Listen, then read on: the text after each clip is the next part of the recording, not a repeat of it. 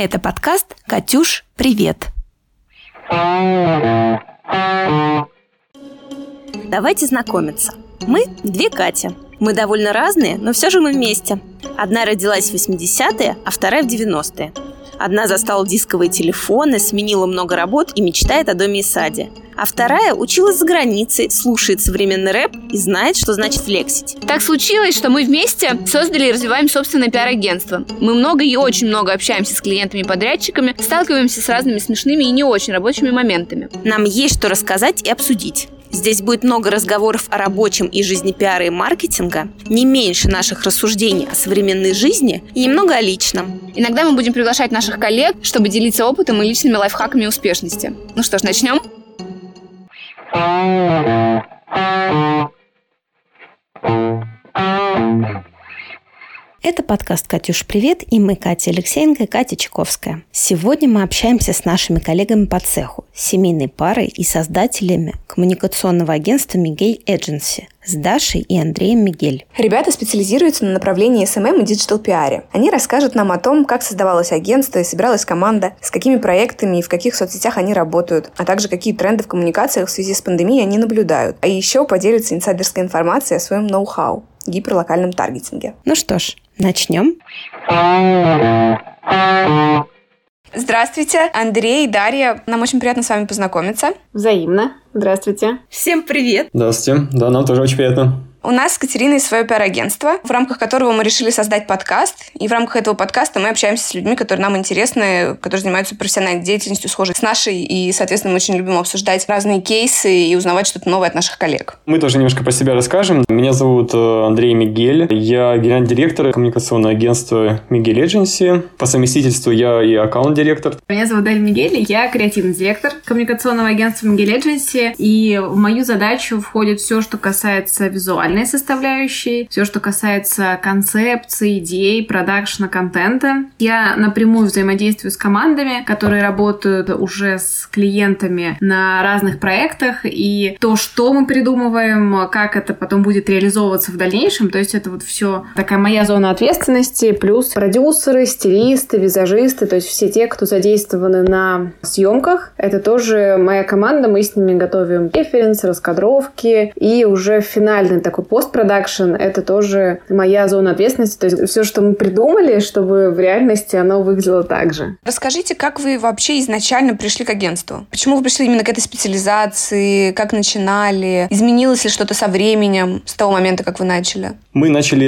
агентство в 2017 году, и все-таки первым инициатором была Даша, потому что все строилось вокруг ее компетенции, и мы в тот момент как раз-таки доучивались в бизнес-школе РМА. Я учился на факультете менеджмент в сфере интернет-технологий, Даша на менеджмент э, в сфере шоу-бизнеса, музыкального бизнеса. И так получилось, что вот как раз-таки первые клиенты, первые партнеры получились оттуда. Во-первых, хорошая выборка людей, которые вместе с нами учились. Во-вторых, мы проходили годовое обучение, поэтому удалось с многими игроками рынка поговорить, понять, почувствовать какие-то тренды. То есть такой нетворкинг у вас получился вместе с обучением. Здорово. Получается, что эта идея наверное, пришла ко мне очень органично. Мне было интересно, потому что все, что касается маркетинга, это то же самое творчество, только которое ты можешь еще и оценить в числовых э, значениях, денежных. И опять же, было тогда интересно все, что касается соцсетей, потому что это был прям такой пик развития блогерства, и появлялось огромное количество курсов, книг, я это все-все-все сама изучала параллельно. Стали появляться сначала какие-то консультации, потом клиенты, и это все пришло очень, ну, как-то очень очень плавно. И в момент, когда уже были первые сотрудники, все равно мы еще были не очень большие, и приходит понимание, что у нас достаточно большие амбиции, очень большие цели, и чтобы их достигнуть, нужно прям расти, и нужно менять структуру внутреннюю, чтобы уже появлялись более конкретные иерархии, расписаны всевозможные задачи, кто за что отвечает, чтобы это все уже превращалось прям в такую структуру. И вот на этом этапе пришел Андрей, который помог мне выстроить все с этим связанное. Мы разделили наши обязанности таким образом. И вместе с приходом Андрея мы уже стали кратно расти и по команде, и по проектам. Продолжаем сейчас. У нас основные направления услуг – это social media маркетинг, digital PR и performance маркетинг. И есть отраслевая экспертиза, вот, которую мы тоже четко для себя определили, с какими клиентами мы хотим работать, в каких вот нишах мы хорошо понимаем, как выстроить коммуникацию, какие блогеры кому доверяют, каким СМИ доверяют. И это ритейл FMCG, edutainment, то есть здесь и образование, и развлечение, health and beauty, хорика и финансовый сектор. Очень здорово. А вы не могли бы рассказать нам вообще побольше о реализованных проектах, о клиентах агентства? Может быть, какие-то интересные были истории или интересные проекты, которые вы реализовали? По клиентам, с которыми мы работаем, это Metro Cash Carry. Мы занимаемся продакшеном рекламных роликов и работаем в формате influence-маркетинга. То есть все, что касается продвижения их онлайн, офлайн мероприятий. С командой Кофемания Team мы работаем по продвижению их ресторана «Жажда крови». У нас полностью ведение соцсетей соцсетей, продакшн, работа с блогерами, таргетированная реклама. Один из таких интересных тоже кейсов, который мы недавно реализовали, Модульбанк. Мы для них снимали продуктовую рекламу терминалов для того, чтобы расплачиваться картой. Тоже это был очень интересный проект, потому что сам продукт достаточно простой и не совсем он приглядный, симпатичный. Нужно было сделать это клево и интересно. Из бьюти-сферы такой из последних тоже кейсов интересных реализованных выход нового бренда от Бора Плюс, Perfect Derma. Мы снимали рекламные ролики и, в общем, запускали социальные сети, запускали конкурсную механику для продвижения нового бренда. Интересная история с этим кейсом, что мы снимали рекламный контент, который должен был потом распространяться на Россию, на СНГ и еще на ряд восточных стран. То есть нам тоже нужно было это учитывать в формате реализации контента, чтобы это было красиво, потому что это про кожу, про тело, но в то же время, чтобы это было все не вульгарно и не пошло прошлого. Тоже такой интересный опыт. А если говорить про какие-то любимые проекты, расскажите, пожалуйста. Есть такое понимание, что мир разделился на до карантина и то, что вот сейчас у нас происходит. И один из любимых э, проектов сейчас, той реальности, в которой мы живем, мы вместе с Метро Кэш Керри снимаем серию фильмов э, о людях, которые сейчас работают каждый день. Те, без которых мы, в принципе, не могли бы пойти купить хлеб, молоко. Это кассиры, это мерчендайзеры. Когда у тебя есть такое понимание, что ты сам сидишь дома и выходишь два раза в неделю и как бы чувствуешь себя в некой такой безопасности. А есть те, кто каждый день передвигаются на общественном транспорте, через себя пропускают огромный поток людей, и несмотря ни на что, они все равно выходят, они работают, они понимают важность важность э, своей профессии. Ну, это вот прям здорово. Мы буквально вчера закончили первую серию съемочную. И самое удивительное, что это такие очень открытые и добрые люди. А снимаете вы это все сейчас удаленно, да? Нет, вчера мы снимали на съемочной площадке, но у нас э, была такая ограниченная съемочная группа. Важно было, чтобы все были в средствах защиты, перчатки, маск, чтобы не было большого скопления людей. Ну, вообще, мы сейчас э, активно проводим FaceTime съемки. У нас есть есть клиенты, кому мы ведем социальные сети на постоянной основе. У нас нет возможности прекратить э, съемочный процесс, поэтому здесь мы частично пытаемся заменить э, публикации полностью графическим или моушен дизайном, где нет возможности провести съемку. Либо проводим, да, такие удаленные.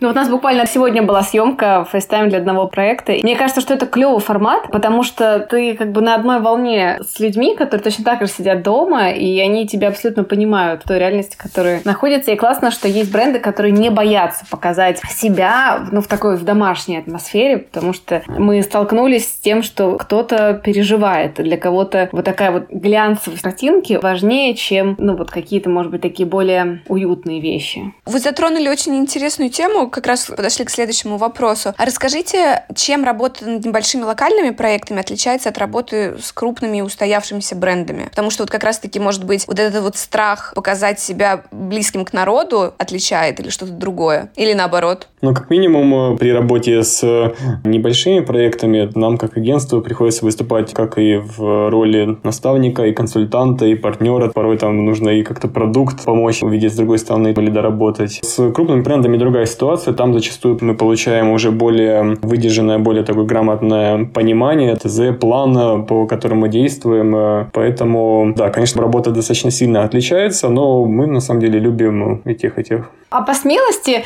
здесь очень очень много зависит от тех людей, которые принимают решения, потому что как и большой бренд может быть смелым, так и маленьким. То есть здесь уже какое-то внутреннее такое ощущение. То есть и даже с крупными брендами коммуникация может происходить очень быстро, легко, и все согласования решаются буквально одним сообщением в WhatsApp. Бывает, да, такое, да. Для нас, мне кажется, с Катей это просто из-за разряда фантастики, потому что таких клиентов можно пересчитать, я не знаю, по пальцам одной руки, и просто они на вес золота. Потому что со всеми остальными, даже с маленькими или там с клиентами побольше, у нас согласование проходит неделями. Это самая неприятная часть работы. Но мы уже на самом первом этапе, когда только, например, готовим коммерческое предложение, мы уже сразу понимаем, насколько легко будет вообще идти коммуникация с клиентом, насколько у него подготовленный бриф, четкое понимание всего того, что происходит в компании у них у себя внутри. То есть здесь уже сразу же вот плюс-минус есть понимание даже то, как тендер проводят. Ты сразу понимаешь, это будет очень клево или нужно будет дать согласование в несколько этапов. Mm, здорово. Мы вот как раз подошли к следующему вопросу по поводу поиска клиентов. Как у вас э, это чаще всего происходит? К вам чаще приходят клиенты сами по рекомендации по сарафанному радио? Или вы как раз упомянули тендеры, то есть вы сами ищете какие-то интересные предложения и уже выставляете заявки и предлагаете себя? Все, что касается Ньюбиза, вот у нас есть стратегии, пиар-стратегия и Ньюбиз-стратегия, которые достаточно тесно переплетены. Мы их пишем э, на каждый год. Естественно, они мобильные и меняются в зависимости от того, что происходит вокруг. И уже все, что касается этапа такого планирования перед тем, как приступить к поиску клиентов, мы это все прописываем, понимаем, с кем нам хотелось бы работать, с кем нам интересно, какие ниши мы хотим укрепить, в какие хотим выйти как новое направление. И после этого уже начинаем сам непосредственно формат ньюбиза, то есть поиска. Ну вот сейчас Андрей, наверное, подробнее расскажет и по поиску, и по работе с тендерами? Мы определяем, что нам интересно, а потом смотрим площадки, где эти люди есть, кому они доверяют. Используем, на самом деле, такой классический пул инструментов. Ивенты, онлайн, офлайн, публикации в СМИ, спецпроекты. Стараемся что-то интересное делать регулярно, потому что одна из основных компетенций, которая выросла агентство еще давно, ну, даже больше 9 лет уже опыт именно в продюсировании съемок, в создании контента, поэтому что-то создать интересное нам не составляет какой-то сложности. И таргетированная реклама по тендерам. Здесь мы, конечно же, полностью исследуем вообще все информационное поле, что есть, потому что сейчас уже являются там прецеденты, где в интернете появляются открытые брифы, где крупные компании размещают информацию о новом тендере путем публикации в Фейсбуке, либо зачастую есть несколько клиентов, которые пришли к нам через закрытый тендер. То есть они просто сами исследуют рынок агентств, смотрят э, перспективных игроков, то, как они считают, что-то понимают в этой сфере и пишут им, приглашаешь, давайте мы хотим, чтобы вы тоже поучаствовали. Присылают э, свое ТЗ, и мы участвуем. Ну и, конечно же, другие площадки для поиска тендеров. Там мы смотрим тендеры, которые в свободном доступе размещаются, связываемся. А таргетная реклама приносила хорошие результаты по поиску клиентов? Когда она работает в прямом формате, там, на лидогенерацию, не всегда. Обычно нужно продумать какую-то воронку, по которой вы сначала пишете серию публикаций в СМИ, их таргетируете потом на тех, кто взаимодействовал с этим контентом, им показали какие-то видеоинтервью ваших ключевых персон. Потом им дальше следующий контент какой-то с отзывами или с кейсами. И вот так вот последовательно вы греете, греете, взращиваете знания о вас, доверие. И тогда, да, таргет работает. То есть, да, таргет здесь просто инструмент, э, там важнее даже, наверное, креатив и вообще понимание, что вы делаете. Получается, сначала идет через пиар, да, как раз через публикации, через какие-то ивенты и участие. Это уже продвигается как, как контент, да, таким образом. Мне так кажется, что стирается грань между SMM, PR. Мне очень близка позиция AdIndex, издания и рейтинговые компании. Они SMM и Digital PR объединили в одну пачку. И как раз-таки нас еще очень интересует э, следующий вопрос. Мы знаем, что среди всех ваших услуг превалирует как раз-таки SMM направление. Так сложилось исторически, что вы фокусируетесь именно на этом направлении? Или, на ваш взгляд, именно SMM как раз-таки является такой золотой жилой? Изначально, да, у нас было большое направление SMM. Оно трансформировалось по-своему. Сейчас это одно из основных, потому что есть SMM, есть э, продакшн, съемка рекламы, тоже достаточно большое направление. И все, что касается дополнительного, того, что мы уже вокруг себя выстроили, то есть это все, что мы говорим про перформанс-маркетинг, например. Мы не э, берем на себя какие-то такие истории, связанные с брендингом, с разработкой мобильных приложений или чего-то еще, потому что здесь тоже есть есть отдельные классные компании, которые специализируются на этом. А для нас это одни из основных направлений, плюс еще вот направление, связанное с, вообще с данными, с, со сбором аудиторий. Оно может и как отдельное такое направление существовать, но в то же время оно усиливает все наши компетенции возможности, которые мы можем реализовывать для наших клиентов. Ну и еще почему SMM, на самом деле не только он, но и контент-маркетинг, э, ну потому что мы выстроили вот там уже внутреннюю редакцию в агентстве, где у нас есть целый процесс генерации идей и генерации контента, у нас копирайтеры и редактор работают. Ну, выстроен механизм, где мы на постоянно высоком уровне можем там, вести социальные сети и блоги различных компаний в сферах, вот, которых мы разбираемся и понимаем. А скажите, как на ваш взгляд сейчас каждому проекту нужен Инстаграм?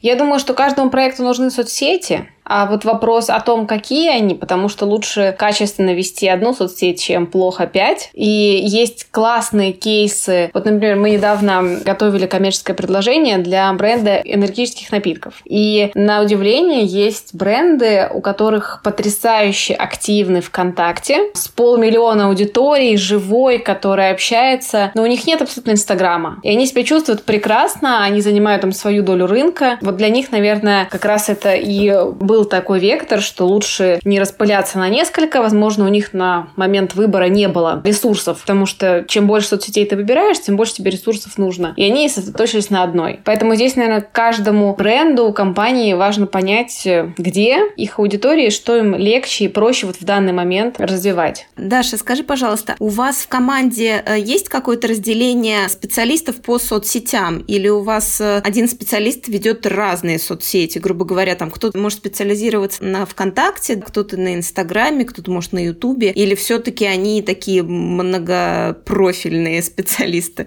Но у нас э, получается, что в общем идет разделение обязанностей, то есть не по соцсетям. У нас есть, например, менеджеры проектов, которые напрямую контактируют с клиентом и выстраивают все процессы в команде. Плюс в каждой команде есть контент-менеджеры, дизайнеры, копирайтеры, таргетолог. Получается, что вот как такого отдельного инстаграмщика или человека, который знает все про ВКонтакте, нет. Есть, получается, такая общая компетенция, потому что, например, наш таргетолог маркетолог, как и перформанс-маркетолог, который прописывает вот все большие стратегии на этапе подготовки стратегии, подготовки к запуску. То есть они все очень хорошо знают правила игры разных площадок, а уже для каждого клиента мы вот эту компетенцию общую командную мы уже перекладываем вот в непосредственно то, что будет выходить как. Поэтому идет больше такое разделение по обязанностям.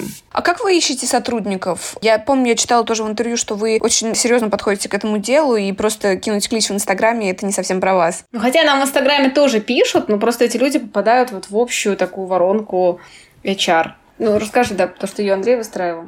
Мы вообще стараемся развивать э, HR-бренд, чтобы как-то быть привлекательными для сотрудников. И начиная, в общем, с офиса. Мы изначально заехали на первом этапе не в какой-то небольшой офис, чтобы потом переезжать по мере роста команды. Мы сразу же выбрали, где есть все, где такая, знаете, среда намоленная, потому что там с нами сидит самокат, с нами сидит Иви, э, кинотеатр. Очень хорошая почва для роста, но при этом, если возможность хорошо расширяться, покупать там дополнительные места и свободно увеличивать команду без переезда. И это тоже является достаточно сильным конкурентным преимуществом нас для других сотрудников, просто потому что очень красивое место, панорамные окна, всегда чаек, кофеек, печеньки, быстрый интернет и так далее. И мы для привлечения сотрудников проводим мероприятия. Вот, например, у нас был такой опыт 3 декабря 2019 года мы провели в Кидбурге в центральном детском магазине мероприятие День невзрослого человека. Была задумка такая, что всех специалистов с digital рынка, пригласить и провести им э, такой ивент, где они смогут поработать в таких вот профессиях, таких классических. Кто они в диджитале только занимаются, а сейчас могут пожарниками поработать, полицейскими, врачами. Это было прикольно. Мы сформировали достаточно сильную информационную волну. Те сотрудники, которые были у нас новые на тот момент, очень сильно кайфанули и увеличили лояльность к нам. Получили еще поток новых резюме. Ну, а так вот, конечно же, пока что основной поток кандидатов мы получили получаем через HeadHunter. Наверное, где-то четверть или пятую часть пишут нам напрямую. А какая у вас система мотивации сотрудников? Как я понимаю, есть вот эти мероприятия, которые периодически проходят, какие-то тимбилдинговые, да, назовем их так. В основном у вас э, идет по выполнению каких-то KPI, да, мотивация денежная, либо, может быть, у вас там обучение, вот как э, с английским языком, да, или еще что-то. Просто очень интересно, как вы мотивируете сотрудников быть э, дальше, выше, сильнее и так далее. Есть часть материальной мотивации, да, соответственно, оклады и бонусная система. И есть часть вот нематериальная. То есть, ну, нематериальная, она там должна быть действительно очень-очень большая. Желательно, чтобы люди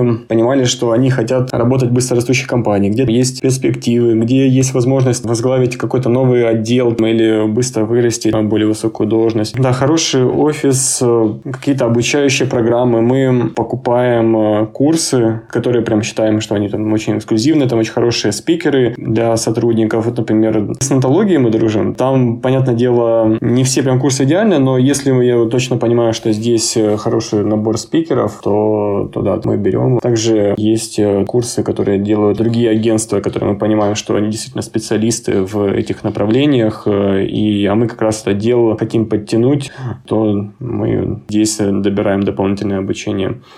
Мы сами находимся в поиске максимально оптимального какого-то стимула для наших сотрудников, но пока еще не можем его найти. Давайте, наверное, вернемся к деятельности и специализации вашего агентства. Вот расскажите сейчас вот в реалиях пандемии, как это повлияло с точки зрения спроса на услуги? Может быть, какие-то клиенты переформатировались больше да, на что-то другое, дали какое-то ТЗ другое. Что сейчас в тренде в условиях пандемии и как поменялась реальность для вас? Когда только началась первая неделя, когда было понятно, что на ней не закончится и будет это еще какое-то время длится, которое непонятно никому, ну, насколько долго. Я прям помню, после выступления президента у нас был такой срочный созвон с командой, потому что нужно было понять, с какими идеями идти к клиентам. Потому что если у нас э, офлайн стоит на паузе, то есть люди вынуждены сидеть дома, они меньше ходят в общественные места, в рестораны там и так далее, и нужно понять, что делать. И вот в этот период у нас такая установка, что практически каждую неделю мы пересматриваем стратегию, то есть есть какие у нас были идеи, что мы сейчас реализуем, что меняется вот условно вокруг нас, то есть какие вводят там ограничения или наоборот, может быть, там послабления или что-то еще, то есть как мы постоянно меняем векторы компании для того, чтобы всегда быть в теме, потому что сейчас прям нужно держать руку на пульсе и быть очень мобильным и гибким. То есть разница идет больше, наверное, в самом контенте, который вы предоставляете и создаете, нежели в самих услугах, в формате формате предоставления услуг и спроса все осталось то же самое, но вот именно сам контент поменялся, да, как-то под реалии современные. Да, если так и большим пулом этих услуг описать, то да, возможно, там они не сильно поменялись, но подходы поменялись по той же самой таргетированной рекламе, по созданию контента, по возможности взаимодействия с аудиторией, больше прямых эфиров, больше видео. Интересно. А вот э, если касаться работы с блогерами, да, вот э, как изменилось сейчас э, это направление? И как вы думаете, что изменится после того, как все-таки закончится все это рано или поздно? Что будет потом? И еще хотелось бы добавить к Катиному вопросу. Очень интересно ваше мнение насчет микроблогеров, вообще насчет тенденций э, в сфере блогинга и блогеров. Что вы думаете? Можно сказать, что, по сути, сейчас даже рестораны, у кого осталась доставка, кто не закрылся полностью, они точно так же работают в формате с блогерами. Поэтому нельзя сказать, что какие-то сферы и ниши, которые сейчас условно на стопе, они полностью прекратили свою работу как в общем, так и с инфлюенсерами. Я думаю, нет. В общем, произошел такой сдвиг и понимание, что аудитория сейчас это самое важное. И аудитория важна как общая, охватная, если мы говорим о больших там федеральных брендах, так и локальная, каких-то очень небольших нишевых инфлюенсеров, но эта аудитория живая, активная, готовая что-то покупать. То есть вот в работе с блогерами, с лидерами мнений, мне кажется, приходит больше понимания, что аудитория это вот самое ценное, что мы берем у них. И я думаю, что когда это все закончится, мы останемся с таким же пониманием, потому что сейчас все, кто относился к соцсетям в формате важнее цифры, накручивались какие-то подписчики, лайки, стало понятно, что эти люди у тебя не покупают и никак не взаимодействуют с твоим брендом, и никому эти десятки, там, сотни тысяч, они не нужны. Аудитории такой мертвой, что сейчас пусть это будет, не знаю, там, 7 тысяч, но твоих живых, которые с тобой взаимодействуют, приходят, покупают, слушают, смотрят, то есть вот это такое немножечко, я думаю, перейдет такой перекос в сторону качества, а не количества. Плюс мы сейчас э, проводим исследования по тому, как вообще изменилась модель поведения. Например, для сферы бьюти, как изменилось потребление в онлайне у бьюти-потребителей, которые косметику покупают. Здесь сейчас наблюдаем такую тенденцию, что если до карантина весомым э, критерием принятия решения о покупке была рекомендация подруги, знакомой, то сейчас из-за разрыва таких социальных контактов смещается тренд на как раз-таки доверие инфлюенсерам и доверие небольшим инфлюенсерам. А интересно, почему? То есть получается, что за счет того, что люди меньше общаются между собой, больше времени проводят в соцсетях и видят посты блогеров, поэтому они больше доверяют? Или ну, просто я пытаюсь понять, почему такое могло получиться? Да, грубо говоря, да. То есть получается, что у нас в среднем там на 60-70% сейчас э, люди начали больше проводить время в социальных сетях. И э, если они подписаны на человека, которому они доверяют, они понимают, что ну, он шарит или он просто вот, ну, по жизни человек, которому можно доверять. И это не блогер там миллионник, а вот небольшой там инфлюенсер, там 15 э, или там 70 тысяч подписчиков, 50. Но он эксперт в своем деле. Если там он что-то рекомендует, то ему можно доверять. И плюс я еще думаю, что вот как раз из-за вот всего того, что мы выше обсудили, поменяется формат рекламы. Люди будут доверять больше чему-то нативному. И вот мы недавно обсуждали тоже с одним клиентом, что очень странно выглядит реклама у блогера, который весь в дорогущих брендах какого-нибудь средства за 200 рублей. Ну вот ты смотришь и понимаешь, что ну я не верю, не верю, что ты этим пользуешься и уже три месяца рассказываешь, какая у тебя потрясающая кожа. То есть вот, вот это ощущение, что я верю или не верю, оно становится еще более острое, и поэтому, на мой взгляд, реклама будет еще уходить вот в формат такого настоящей истории, когда ты смотришь, понимаешь, что да, это очень все логично, и, скорее всего, человек дает настоящий отзыв. Это тоже очень интересная тема для обсуждения. Мы как раз буквально недавно обсуждали с нашим SMM-менеджером в агентстве, какие тренды она замечает в последнее время. И она тоже заметила, что сейчас все больше и больше становятся популярны аккаунты, которые делают очень нативный контент, без фотошопа, без красивого света, которые и живые, искренние, настоящие, не идеальные. Как раз таки именно эти аккаунты и растут, и набирают какие-то обороты, популярность, аудиторию и так далее. А идеально вылизанная картинка, она уже неинтересна, и она не вызывает доверия. Совершенно верно.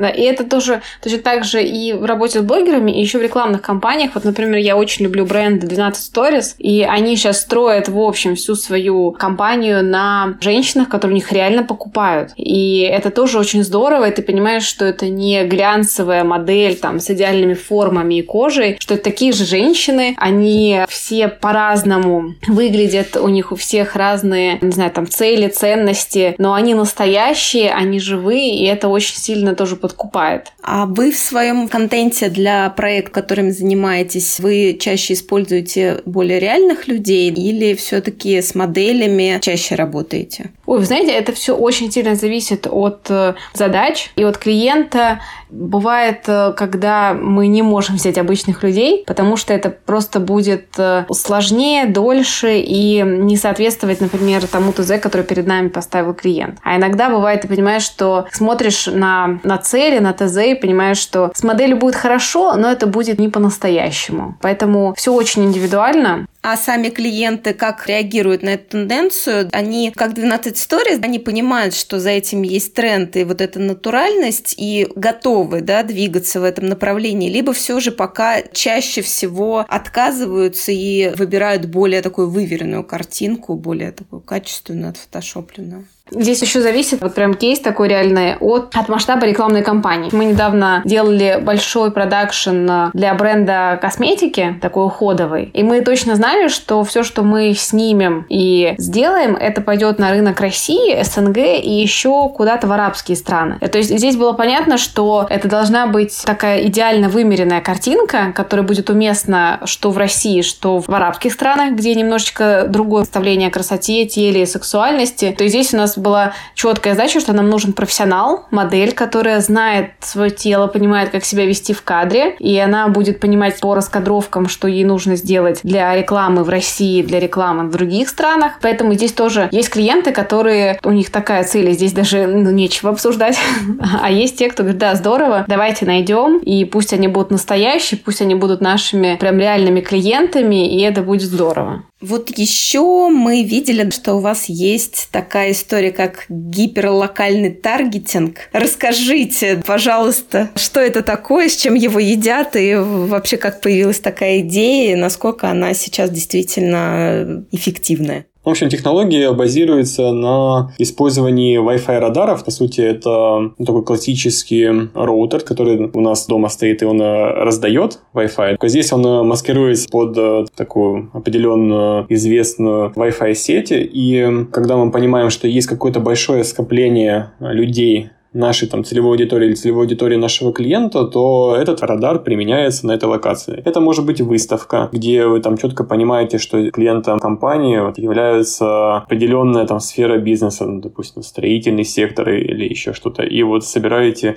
эту выдержанную аудиторию этим радаром, либо нам лично вот помог широкое применение принял для клиентов, у которых есть офлайновые точки торговые. Устанавливая такой стационарный радар, вы можете считывать проходящих проходящих э, мимо людей, сегментировать их по тому, насколько часто они там проходят, э, на каком расстоянии, заходят ли они. То есть может вплоть до того, что можно считать конверсию формата того, что вот вы считали его, показали ему рекламу, и после серии показов он э, все-таки принял решение прийти и совершить покупку. Угу. То есть это получается какой-то аппарат, который ставится, и он считывает эти данные по геолокации, по вот этим Wi-Fi волнам. Да, в радиусе 30-50 метров проходящих людей. Конечно же, не всех там с определенной конверсией, но тем не менее там достаточно большой процент. И потом вы просто этот набор обезличенных данных, чтобы, так как никакое законодательство это не нарушает, вы эти безличные данные потом загружаете на рекламные площадки, э, MyTarget, Яндекс или Facebook, Instagram и уже запускаете рекламу. Даже сейчас в формате того, что на улицах не так много людей, этот инструмент тоже очень ценный, особенно если вы успели собрать эти данные целевой аудитории. То есть можно сейчас настраивать look-like аудитории, потому что у нас есть э, кейсы, когда у нас есть определенная аудитория в Москве, и нам там такая же аудитория в Екатеринбурге, и можем настроить э, look-like московской аудитории, и инструменты социальных сетей очень эффективно найдут похожих людей в другом городе, даже в другой стране. Расскажите про ваш опыт взаимодействия и контента в ТикТоке. Мы видели то, что вы там тоже делаете определенные проекты. Что это, как сложно туда интегрироваться сейчас за счет э, той аудитории, за счет формата? Был ли у вас опыт с каким-то серьезным, более-менее продуктом интеграции в ТикТок? Как это было у вас? Расскажите, нам очень интересно, потому что мы тоже активно об этом думаем и думаем, с чего нам туда начать идти. Ну, начать надо с контента, потому что там очень-очень такая большая особенность. Это вот, конечно, тот визуал, те видео, да, которые будут э, сниматься, там готовиться вот под эту площадку, потому что они действительно должны очень сильно отличаться от э, других площадок. А так, да, мы еще с прошлого года специально заморочились, сделали себе официальное партнерство с сингапурским офисом ТикТока, и у нас там сейчас специально отдельные рекламные возможности, расширенные по там, настойки таргетированной рекламы, там, по работе с блогерами. И еще интересный очень инсайт. TikTok очень крутая штука, чтобы и не только развиваться там, но и брать идеи и адаптировать их под другие соцсети.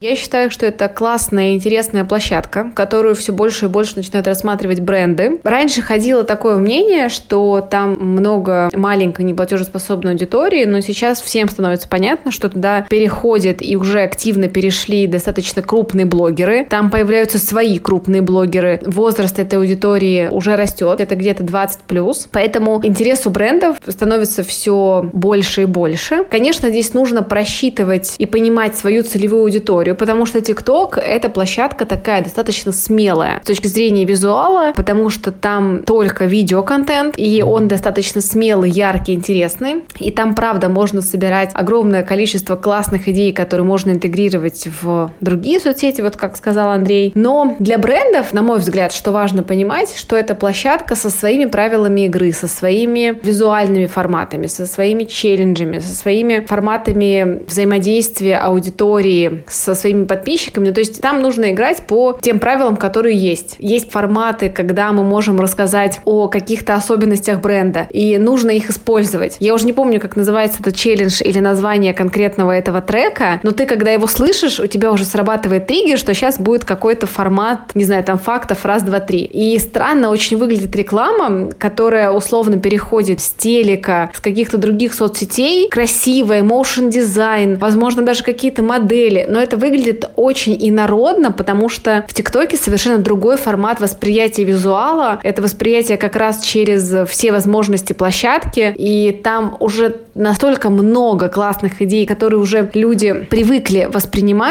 и брендам нужно просто это умело интерпретировать под свой формат. А вот э, еще, Андрей, наверное, к тебе вопрос э, по поводу VR. Как эту технологию можно использовать в продвижении брендов? Это очень потенциально интересная история. Как брендам тоже туда интегрироваться, использовать? Были ли у вас какие-то кейсы? Доступная массовому пользователю сейчас является, конечно же, дополненная реальность. В VR пока не достигнет какого-то действительно значительного количества продажи VR-очков, конечно эта технология не станет массовой, но тем не менее мы уже разрабатывали точечно для выставок, для мероприятий, когда там требуется презентация чего-то большого, что, например, там нельзя презентовать, принести, то есть это все можно посмотреть в VR. Но проблема до того, что ты большое количество людей это не может увидеть, нужно всем одеть очки, либо нужно огромное количество этих очков. А дополненная реальность благодаря Инстаграму сейчас вообще очень-очень распространена. Мы все пользуемся масками, фильтрами AR. Здесь действительно очень круто. Вот мы подхватили этот тренд, и сейчас там для ряда своих клиентов, кому мы еще успели в январе, феврале сделать маски, сейчас очень хорошо органически набираются просмотры, при том, что там некоторые даже пересмотрели бюджеты в сторону снижения, и мы наблюдаем даже у таких клиентов сейчас очень большой органический рост использования масок с дополненной реальностью люди делятся, смотрят, э, и тут, знаете, такой прямо ком.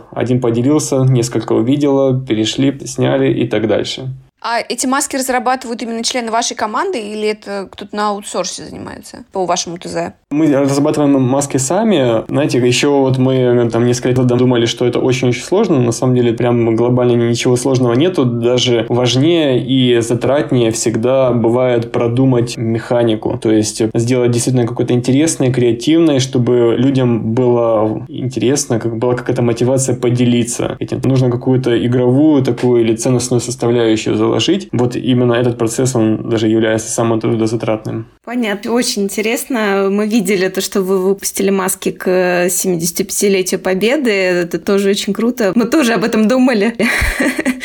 Здорово.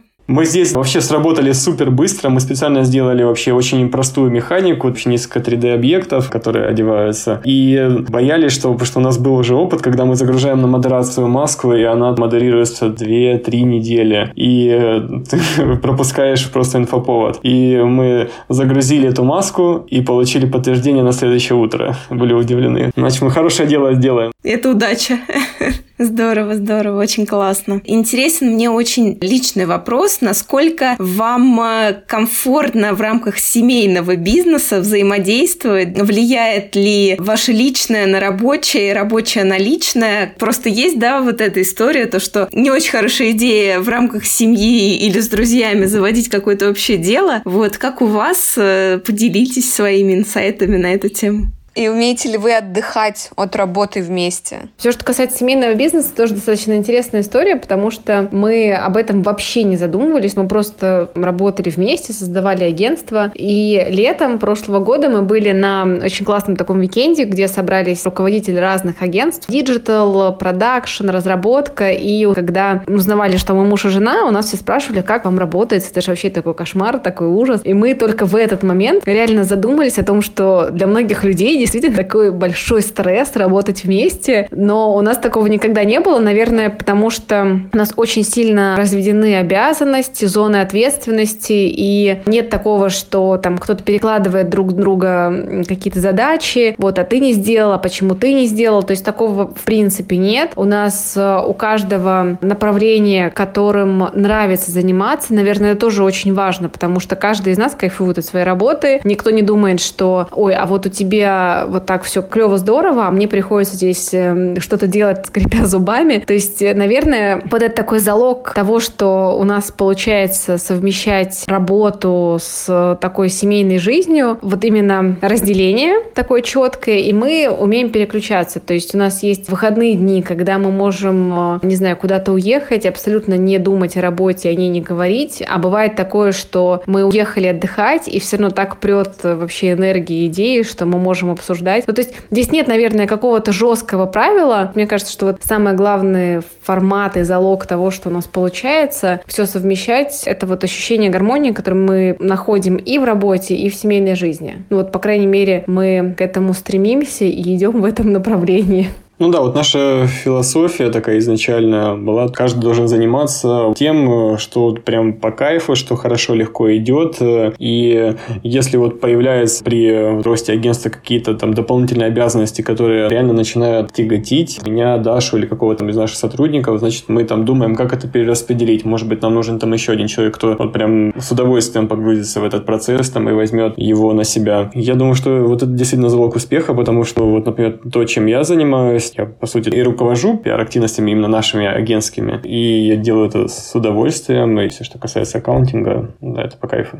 А как вы думаете, сильно ли изменится реальность после того, как окончится история с пандемией, с коронавирусом? Все просто откатится назад или что-то останется с нами? Например, формат удаленной работы останется также популярен, и зум-совещания войдут в наш обиход еще больше. Может быть, онлайн-обучение станет более популярным. Как вы думаете? Очень важный момент, что каждый кризис освобождает очень-очень полезный и важный ресурс, такой как время. У кого-то уменьшается уменьшился объем задач, кого-то объем работы, кто-то вообще не может и вынужден приостановить свой бизнес в связи с введенными ограничениями. И те компании, которые смогли к этому как-то приспособиться, либо смогли использовать этот ресурс для запуска новых направлений, тестирования новых продуктов, обучения себя там, и своих сотрудников, они определенно будут впереди после окончания этого периода. Тренд на удаленную работу сейчас тоже определенно усилится. Он явно не будет введен прям повсеместно, потому что те социальные связи, которые сформировались еще до, на которых сейчас благополучно продолжают работать компании, они являются залогом успеха того, что сейчас компании продолжают успешно работать и на удаленке. И, конечно же, онлайн-обучение сейчас очень многие протестировали. Если мы до пандемии еще не рассматривали для своей команды обучение английскому онлайн, хотели, чтобы репетитор именно приходил к нам в офис, то сейчас мы успешно практикуем этот формат. Все мы движемся на пути к чему-то новому, и все, все меняется, мир меняется, ну и мы тоже меняемся, да.